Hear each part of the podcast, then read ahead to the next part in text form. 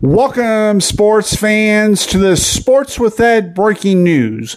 The Detroit Pistons have just made a trade with the Golden State Warriors and the Atlanta Hawks. As part of the three way trade, the Pistons are acquiring James Wiseman from the Warriors and sending forward Saddiq Bey to the Hawks. In turn, the Hawks are sending the Warriors five second round selections. The years of those second round selections and what exactly those second round selections are not known at this time. Stay tuned to Sports with Ed for further updates.